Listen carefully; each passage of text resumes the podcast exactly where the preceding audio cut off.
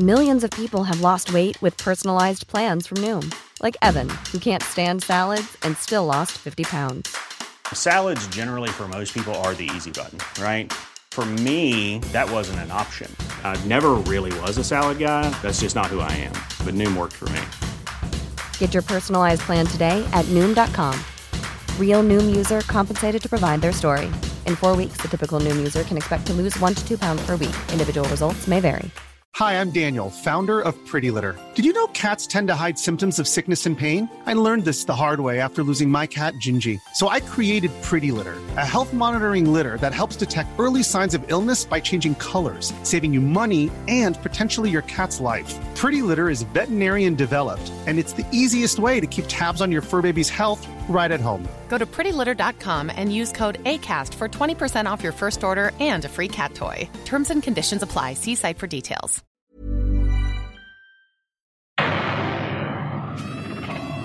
Where on earth is 2018 going? It's the last week of September already, and welcome without further ado to the latest Full Throttle podcast, the bikes racing podcast here at Eurosport. I'm Greg Haynes, but we're going to get straight into the thick of the action because we've got Shaky Byrne on the line to talk about the glorious Jake Dixon double from Oulton Park BSB last weekend. We'll look ahead to Assen BSB and, of course, Magny-Cours World Superbikes, where Jonathan Rea will very likely pick up a fourth world title and equal the great Carl Fogarty, thus becoming the most successful world superbike rider of all time because Rea already has the overall record for race wins. So, Shaky Byrne on the line. Let's see what he's got to say. So, Shaky, it seems like Jake Dixon can win at a circuit that's not Knockhill, doesn't it?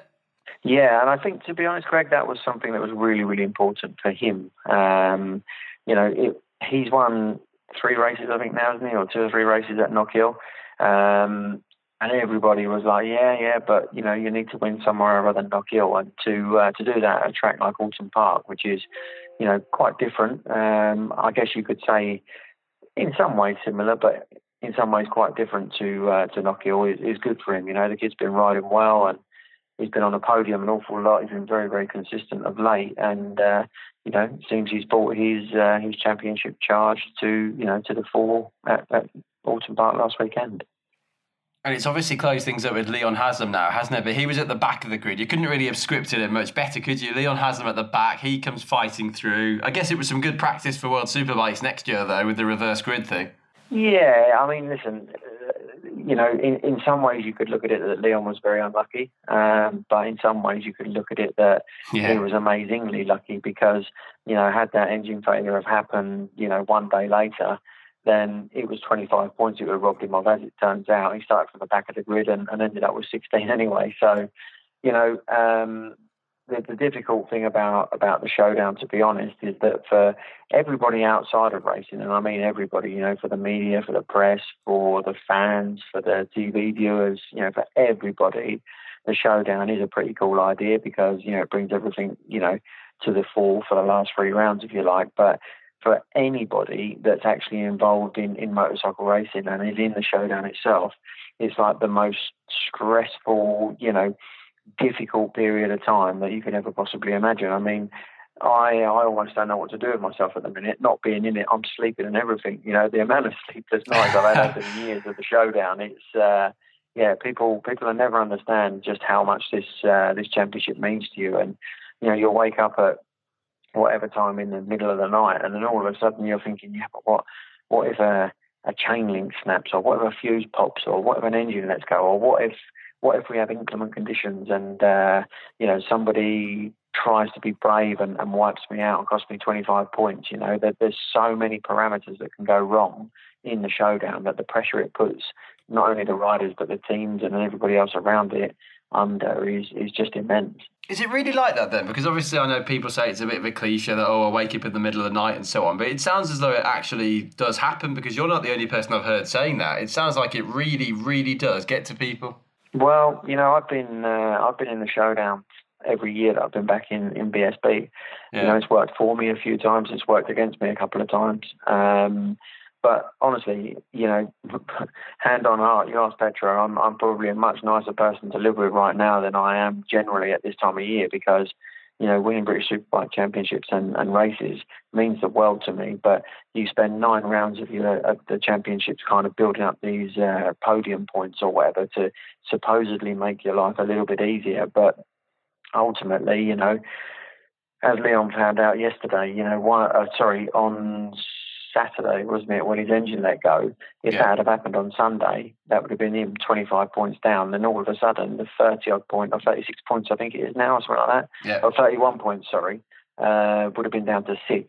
Um, and then all of a sudden, things become really, really dramatic, you know. So, yeah, I I don't believe there's there's well, if there's a rider out there at the moment that's in the showdown and isn't having sleepless nights and isn't going through all them permutations in their head, then they clearly don't want it bad enough, in my opinion. Mm. Well, I was going to say now, what's Josh Brooks going to be thinking? Because he's 74 points behind Leon Haslam now, so he's going to have to win three races with Leon not even scoring just to be ahead of him by one point. That it's not impossible. That it ain't going to be easy now, is it? No, that's not going to happen. And and that's not me being you know anti Josh Brooks. That's me being a being a realist, you know. Um, Leon at the moment, to me, um, looks like he's really, really thinking about it this year.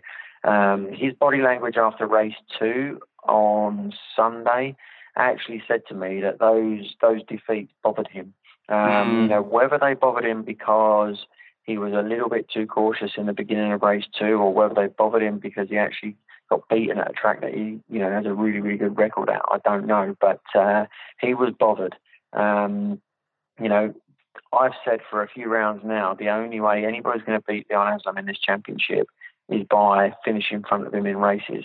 And I said, as soon as you start finishing in front of him in races and putting him under pressure, he'll start to make some some small mistakes. And sure enough, on the last last lap, or I think it was the last lap running into Hislop chicane, you'll probably noticed that you know, he tried so, so hard to, to make the difference to catch up to Jake that ended up running in a bit deep and, and sort of cost himself the race win by, you know, ultimately outbreaking himself a tiny bit into, into his. So, you know, Jake's done what he needs to do. Um, it's still a tall order. However, you know, Jake has five races um, left to, you know, to, to kind of close the gap that I claimed over, over, you know, two races in effect. So yeah, he's uh, he's got it all to play for. Um, Assen's obviously going to be tricky. It always is. Leon has a lot of experience there, um, but you know Jake's riding well. Let's take nothing away from him, and there's going to be plenty of other riders that. have seen nothing other than P45 on the pit board for the last few few rounds, yeah. thinking, "Look, I need a job next year. Um, I need to get my finger out." And it's amazing what happens when the end of the year comes. All of a sudden, guys can do it again, and uh, yeah, that throws all sorts of uh, permutations in the mix. Well, yeah, I don't know whether it's unfair of me to bring Tommy Bridewell into the equation at this point, but they were certainly some unsurprising, uh, some surprising results, unexpected results is what I wanted to say. Second and a third on the Moto Rapido Ducati. He did say when he started riding it that it's the best bike he's ever ridden, but even so, is it fair to say that we didn't expect Tommy Bridewell on the podium? Well, um, Tommy Bridewell's had a really, really rough time of it of late, hasn't he? You know, yeah, he, uh, yeah he started the started the year with uh, you know Hal Summer to Suzuki, and then ended up getting the sack and wasn't really too sure. I don't think why that happened. Mm. Um, you know, as a rider, obviously that's going to knock your confidence a little bit, and you know Tommy's definitely one of those guys that that, that thrives on confidence. You know, um, you know, there's a lot of guys in the paddock. You know, Tommy believes a lot in himself, and you know believes a lot in the reason that he goes racing for, and you know, sometimes you, you need a bit of a cuddle. You need that feeling that's going to make you feel like you're wanted and, you know, you're doing a good job. And, you know, certainly turning uh, Oulton Park around with two podiums won't done his, uh, his confidence any harm whatsoever. You know, the, um, the Ducati works very well in, uh, in Assen and, and indeed at Brands Hatch as well. So, Tommy's one of those guys that's out there and he's looking to, uh, you know, to secure a future for, for next season. And, like I said, finishing on the podium twice at Oulton Park won't have done those uh, those aspirations any harm whatsoever. Yeah, brilliant, wasn't it? And obviously, we've talked about the top three who are already in the showdown. As for Irwin now, he's joint on points with Josh Brooks, that's 74 behind. Brad Ray's even further behind. Peter Hickman, it's you have to think it's just not going to happen now, do you? Because that's a long, long way back. I suppose it does show that even though the showdown does close it up, you still do need to be consistent across the main season because if you drop too many points, it's gone, isn't it? Yeah. I mean, you know, I think last year was the one of the first seasons actually that um, had the championship of not been a showdown, it would have been closer than it actually was going into yeah. the last round. Yeah. Um, you know, you're the you're the statistician, you know, and the mathematician. You'll be able to work that out better than me. But um, you know, as it stands at the minute, realistically, it looks to be like it always does, uh, a bit of a two horse race already. Um, you know, Jake, all he can do is continue in doing what he's trying to do so far, which has come out and win races. Um, you know, there's not uh, there's not enough races left, unfortunately, if Leon finishes second in every race for, for Jake to win it yet. But you know, let's just say, for argument's sake, Leon gets a third at the first race at um, at and, and you know Jake's winning all of the races, which is a tall order. Um, but if it happens, then then Jake becomes champion, and the closer that reality gets to Jake, the more pressure that puts Leon under. And you know nobody's going to be any um, any more experienced in in that situation being put upon him than Leon. You know, look at last year. You know, he's not going to want to make that mistake. So I'm fairly sure we're going to see Leon Haslam go out you know, obviously, it sounds like stating the obvious, but try to win at least a race at um, Assen, you know, if not both of them. He tries to win races every round, obviously. That's what Leon does, but uh, never has it been more important than it is right now. What will Jake Dixon be feeling now then? Because you must remember what it was like when you first went into a final round or a final race with a chance of winning the championship. What would you be advising him to do? Or if you were his team manager, what would you be saying? It must be, well, I can't even imagine what it must feel like, especially for the first time. Well, you know, I think that um, Jake is is uh, is a young kid. Um, you know, he's got his, his future secured. Um, he's in a good place you know, he's had to deal with a lot of stuff behind the scenes that, that people won't even realise or know about. And all of a sudden, you know, that stuff's gone. You know, his his fiance is much better now. She's got the all clear, which I don't care who you are is going to have an effect on your on your riding. Yeah, his security, his um, his job for next year is secure. Um, he's in a good place for that. So basically he needs to sign off and and uh, you know do the best job he can now and just enjoy riding his motorbike. And you know he showed at um, at Oulton Park that when he does that, he can be you know very very fast. Um, I don't think we're going to see Leon making the same mistake as he did in race two at, at um, Oulton Park again, which was being a little bit too careful, a little bit too steady off the start. Um, you know, if if Jake's going to get the whole shot, you can almost guarantee that Leon's going to be second. But I think Leon will be just sat there and watching a lot longer than um, you know than he got the chance to be in um, in Oulton Park. I, I kind of envisage Leon now coming out, all guns blazing, sitting on Jake's back wheel until the last couple of laps. You know, a big block pass into the final Geert Timmer chicane, and uh, certainly one race winner, if not two, um, by doing that. However, you know, there's 30 odd other riders on the grid that all have ideas of winning races. You know, Assen always throw, throws up some variable weather. Um, so we've got to wait and see, you know, what, what's in front of us when we get there, you know, in a week or so's time. Now, obviously, you've got to be in it to win it. But for those people who say if Leon Haslam wins the title this year, which is looking pretty likely, he's only won it because Shaky wasn't racing, what would you say to that? Of course. No. um, no, listen. Um, you can only beat who's on the grid. Uh, that that's reality. Um, you know, there'll be there'll be sort of fans of mine and, and you know fans of the sport in general that will say that. Of course, I will because you know it's difficult to sit here and, and be so blasé. But perhaps you could argue that I've been the reference over the last sort of six or seven years. You know, I've never finished lower than second, and you know, I was on back-to-back titles whilst Leon was here, uh, whilst whilst racing Leon. You know, so yeah, obviously I wanted to make that three in a row, and you know, ultimately go on to make it four or, or however many more I decided to do. But you know, as I said, Leon can't beat me if I'm not on the grid. Um, yeah, yeah ultimately the result sheet, if he wins it, will say that Leon Haslam's British Superbike champion, and you know nobody can take that away from him. I think the way he's rode this year, you know, in my in my absence, you know, he thoroughly deserves to be champion. Yeah, no, I agree with you, and that's not you being arrogant, is it? That's the fact of the matter. You've been up there all those years. It's just stating fact. Yeah, but it, it's kind of difficult. You know, that's the reason some riders have managers because it's much easier for somebody to talk about you than it is for you to yeah. talk about yourself. I'm not yeah. the sort of guy that's going to sit here and, and tell you how great I am and, you know, how I'm so much better than everybody else. What I am going to tell you is that, you know, I've not finished lower than second for for six or seven years, and uh, you know, I'm only too aware of the situation the boys are in right now, and uh, yeah, it's a it's a tough place to be. I can assure you, it's not it's not easy. Um, Leon has done an incredible job, as I said, in my absence, and uh, he couldn't have done no more. You can only beat was on the grid, and you know, you can't say that um, Marc Marquez wouldn't be MotoGP champion if, if um, you know Valentino was on the grid. It's, it's you know it, it is what it is. He's beaten who's ever in front of him, and uh, I think he thoroughly deserves to be champion if that's what he achieves this year. So just very quickly before we go, looking ahead to this weekend, Assen first of all, what sort of track is that like? How will that differ to riding it on a British superbike to a world superbike? Obviously, you haven't got the electronics and so on. Is it more fun in a way on a BSB bike? Well, honestly, it's a, it's a difficult question for me to answer because I've not ridden a World Superbike there for, for quite a few years. Mm. Um, one thing I will say was in 2007, was it 17? I think it was either 16 or 17. My qualifying time at Assen would have put me second only to Tom Sykes on a on a qualifying tyre. So, you know, um, our performance and our speed around there is is good. You know, um, the Ducati works very very well there. Um, I really, really want Glenn Irwin to, uh, to to get a win in the drive before the season's out.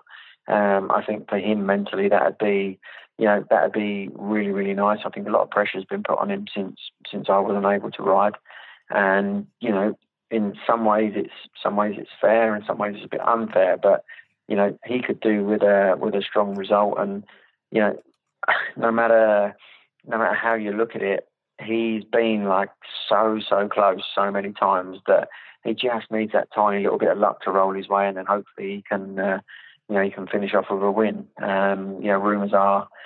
Uh, he may not be in the team again next year, um, and he's going to go and try something different. So, yeah, it's going to be interesting to see if he can if he can sign off for a win. As I said, I'll have to ask you this now. You've mentioned rumours because this Scott Redding thing is still floating around, closely related to Paul Bird Motorsport. What do you make of that? Is there any truth in it at all? Is it a load of rubbish? Could it happen? Uh, if it did happen, what do you think of it? Well, I think for the championship in general, it'd be a it'd be a you know a great acquisition. You know, there's there's lots of talk of it being a you know a really really big money deal. Um, I would question whether or not uh, I don't think there's any question he's got speed. I don't think there's any question in his dedication. I don't think there's any question in his preparation. I don't think there's. Um, I think the only thing I will say is the numbers that are being banded about, um, which obviously the you know the organisers and uh, you know Birdie and, and whatever sponsors are, are being brought in to, to make it happen are are quite big, and you know would the only thing I'd question is will his motivation be as high when he rocks up at a, a damp Knockhill, even though he's getting a paycheck, um, as it would be if he if he genuinely wanted to come. You know, um, there was there was plenty said by Scott himself, wasn't there, at the beginning of the year or earlier in the year about yeah. how you know BSB is a, a great championship, but you know it's not safe enough, and you know will will X amount of thousands of pounds change his perception of that safety? I don't know. And if it does, is he coming for the right reasons? That, that's all I'd say.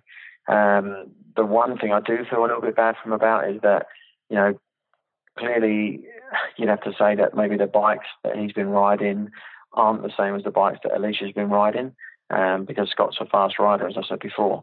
Um, you know, to, to have to make the step down to BSB is like jumping into um, an arena where nobody is going to give him a single millimetre, let alone an inch.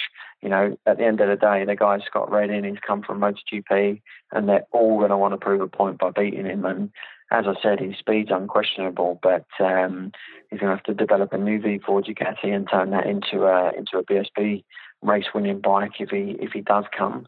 And there will be more than well, everybody on the grid's going to want to try and beat him because yeah, yeah, yeah, absolutely. No, he did. He didn't. He didn't start in BSB. He didn't come through the British system. He came through the Spanish system.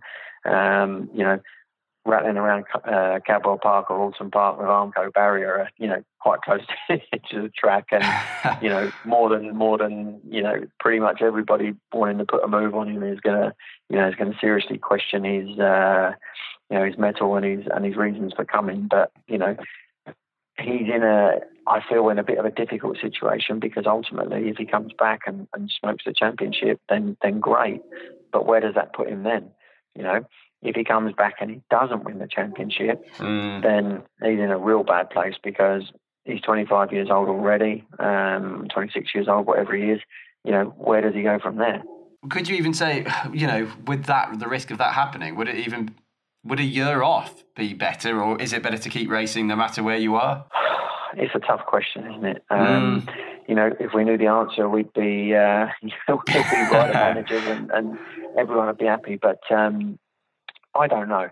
I think that um, only Scott knows what he wants to do. Um, he's taking a big risk if he comes back to BSB, um, a big risk, uh, one that you know financially isn't going to set him up for the rest of his life, that's for sure. But um, you know we'll we'll see him be probably the best the best paid ever rider in BSB. Um, but like I said, if if that's the reason you're coming back, you know will you will you be pushing you know to the to the limit the first time you see a you know a damp white line with some Armco barrier on the outside of it? Mm. It's uh, it's a tough call. I've got a lot of uh, a lot of time for Scott. I rate him as a rider. If he does come back, I, I wish him well. Um, but any any level of underestimation as to how tough that that uh, undertaking is going to be will be seen with uh, you know, some some fairly harsh outcomes, I would expect. And finally, Shaky, we've got World Superbikes this weekend at uh, Magny-Cours. What do you make of Magny-Cours? And I suppose I can't end the interview without asking you whether you feel Jonathan Rea is a charismatic character. Well, according to Gregorio Lavilla, he's not. Mm, indeed. um, which was which was a bit of a harsh. Um, which was a bit of a harsh thing. I think anybody that knows Jonathan um, knows how dedicated he is to the to the to the cause he, he pursues. Um, you know, he he's a three-time world champion and shortly about to become a four-time one back to back. You know, the guy's an absolute legend. I just think that at the moment, World Superbike itself is in a difficult place, and because of that, John is just not getting the recognition that, that he deserves. You know, yeah, yeah. had we been uh, had we been racing 10 15 years earlier on, and Johnny, Johnny had had these these results, he'd be hailed one of the greatest ever riders of all time. Um, unfortunately, World Superbike's popularity at the minute means that you know, he's deemed to be a boring guy that's just winning week in, week out. But, you know, people used to say the same about Mick but, you know, yeah. he's now got multi millions of pounds in the bank and uh, lives a lovely life in Australia, running a running a private jet company. And whilst Jonathan's not going to make that kind of money, you know, he'll certainly. Uh, the only time he needs to smile is when he looks at his bank balance, and he's doing a great job. You can you see know, what people mean, though. Sorry, Shaky. I was just going to say, you can see what people mean, though, can't you? Because if I can understand that Jonathan doesn't feel he's getting the recognition he deserves. I can also understand that people get fed up when one guy is appearing to dominate. However, if Marc Marquez wins the first 10 races of a season as he did in 2014, it's fantastic. If Jonathan did that, he seems to get criticised. So that doesn't feel 100% fair, does it, to be fair to the guy? No, it doesn't. And, and he's doing a great job. I, do you know what I wish, honestly, um, for Jonathan? I wish that he'd have got the, the MotoGP opportunity he wanted mm. for next year um, because with some time, I think he could have been, um, you know, could have been really, really fast and really, really competitive. Um, you know, you've only got to look at Cal Crutchlow. Um, he's won a few GPs now, and it's only through hard work and dedication. It's not because he's the most talented guy out there. You know, if you put the two alongside each other, would you consider Cal much more talented than uh, than Jonathan? Because I certainly wouldn't. I've beaten Cal to you know, pretty much every championship we've raced each other in, and and you know, certainly feel that you know back then, you know, Jonathan would have been perhaps a, a faster, you know, a faster guy, but. Um, Jonathan, yeah, he's uh, he's in a difficult place because at the moment, no matter what he does, it's because it's the Kawasaki that he's riding, and you know, for that, I, I feel I feel sorry for him. But like I said, you know, Jonathan only has to have look at his uh, you know his, his bank balance, not his not his character, to realise that he's doing the right thing. And you know he's a very intelligent guy, looked after by an even more intelligent guy, and uh, yeah, they're doing a great job. I, I, think next year World Superbike will be far more, far more interesting. You know, Ducati are putting a lot of effort into the new V4. Um, that's going to be a good bike. Chaz is on that bike, and hopefully that will see him a step closer to you know to Jonathan and and to Leon. Um, you know, BMW are bringing out a new bike. Who's going to run that? We're not 100% sure of yet, but um, you know, you can rest assured they're not going to want to uh, just turn up and you know just just make up the numbers. So yeah, there's lots of things to be excited about. Um, I think Gregorio's you know, Gregorio's uh, view of Jonathan was perhaps a little bit unfair, and you know, maybe if it was me, I'd be looking at ways to make the championship more exciting rather than you know, sort of deeming mm. the riders to be yeah. unexciting. But that's not me. That's not my job, and I just have a lot of fun talking about it with you. Yeah, I agree. I think it was perhaps perhaps a little, a little bit lost in translation, but even so, he, he said what he said, and it was a bit surprising, wasn't it? Uh, very last thing, Shaky. What do you make of Magny-Cours? I actually really like commentating on Magny-Cours. Some people think it's boring. I think it uh, always brings up fun and interesting races. Yeah, I mean, uh, it's, a, it's, it's very similar to Assen in some ways, isn't it? You never know yeah, when you're going to yeah. get weather-wise. True. Um, you know, there, there's plenty of people that enjoy racing there in the dry. It produces some good racing, some good opportunities for, for overtaking. Um, I'm looking forward to watching the race. I think it's going to be, you know, it's going to be a good, um, a good race. It's going to be hopefully two closer races. Um, you know, see plenty of guys in the mix. You know, you got uh, you got Loris Baz on the BMW at home for the first time in a while. You know, he's going to want to do a good job and you know, he's there or thereabouts, isn't he? In uh, in qualifying, especially, you know, we always see him on the screen, sort of latched onto the back of somebody really, really fast and kind of hanging in there and doing a yeah, good job. Smart, so, yeah. you know, he, will be inspired by the fact he's racing at home. Um, you know, Chaz is only going to be a little bit stronger. Marco needs a job for next year, so he's going to be pushing. Um, Like to see Tom Sykes do a little bit better than he did at uh, Portimao, that's for sure. And the track certainly, you know, would, would, would lend itself to Tom's kind of riding style a bit better so yeah, hopefully we'll have a we'll have a closer battle and uh, see see how things go. Yeah, roll on the weekend, and thanks very much to you, Shaky. No worries. I'm going to go and put my kids to bed now. You've just robbed me of some vital uh, cuddle oh time, so uh, Sorry. I'm going to leave you in peace and crack on. Thanks very much, mate. I'll speak to you soon. So thank you very much indeed, Shaky, and apologies there for stopping you from putting the kids to bed at a decent time. I wonder what you'll all be listening to next week as the kids go to bed on Monday night. Perhaps Perhaps it might be the Full Throttle Bikes podcast from Eurosport because we'll be back with another one with all of the World Superbike reaction. I'd say very likely celebrating a title or two from Magny-Cours. We'll be there with Freddie Spencer, reaction from the riders as well. And of course, Assen BSB. We won't have a title one there, but Leon Haslam could be a heck of a lot closer. Who knows what's going to happen with the weather, of course, in Holland and in France? You never quite know. But we'll be back with the Eurosport podcast next week.